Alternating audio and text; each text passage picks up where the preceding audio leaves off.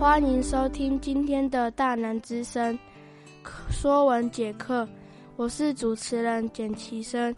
今天要为您说的课是棒球英雄梦。侯文咏小时候的梦想就是成为棒球小国手，他的球棒是父亲送的，可是祖母却觉得球棒只是玩乐的工具，对他有着不同的期待。侯文咏的棒球之路困难还不止这一件，在球队里他就是个小小孩，没什么机会参加正式比赛，就算上场也会被要求不准挥棒，只能等保送。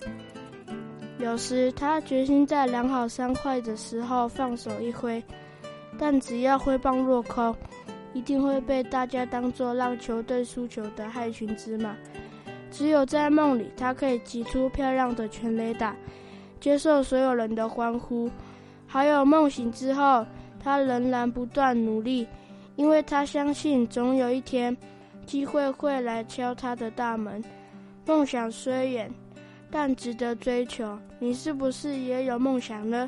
希望您也像侯文咏，保持信心，持续向前走。以上是今天的大南之声。我是主持人简其生，谢谢你的收听，期待下次空中再会。